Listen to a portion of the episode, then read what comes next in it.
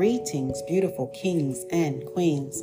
Thank you for tuning into the Beauty of Your Brain podcast. Good morning.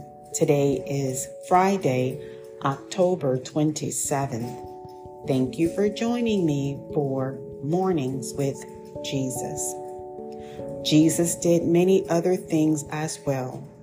If every one of them were written down, I suppose that even the whole world would not have room for the books that would be written.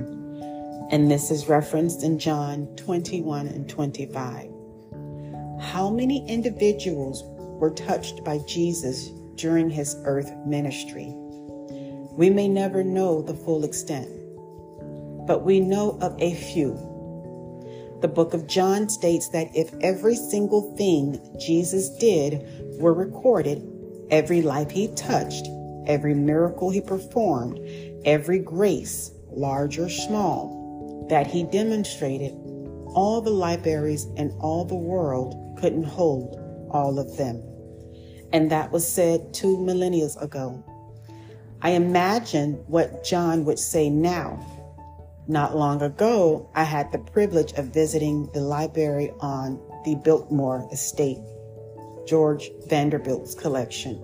An avid reader, Vanderbilt had collected more than 23,000 volumes by the time of his death. That's one massive library in one building and one tiny corner of the world. Impressive, impressive as it was to view those magnificent bookcases full of and leather bound, gilt edged books, the sight reminded me that they were mere human words, all of them. Many were fiction and nonfiction from what the world considers masters. But none could match the library of all Jesus has done and continues to do. Will we catch a glimpse of those pages of the rest of the story when we're with Him in glory? Will we pull volume after volume from the shelves of the more that He has done? We see only a fraction of the evidence in our own lives. Imagine having access to the entire collection. And this writings is by Cynthia Ruchti. Again, I chose Mornings with Jesus because of the relatable stories. They're all stories that we can relate to and learn from.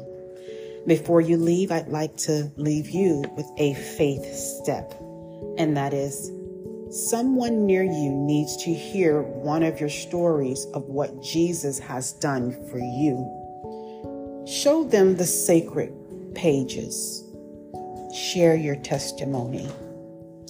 I thank you for joining me here in this space. Meet me back here tomorrow at 10 a.m. Eastern Standard Time for Mornings with Jesus. Blessings to you, you, and you. Have a fantastic Friday. Bye bye.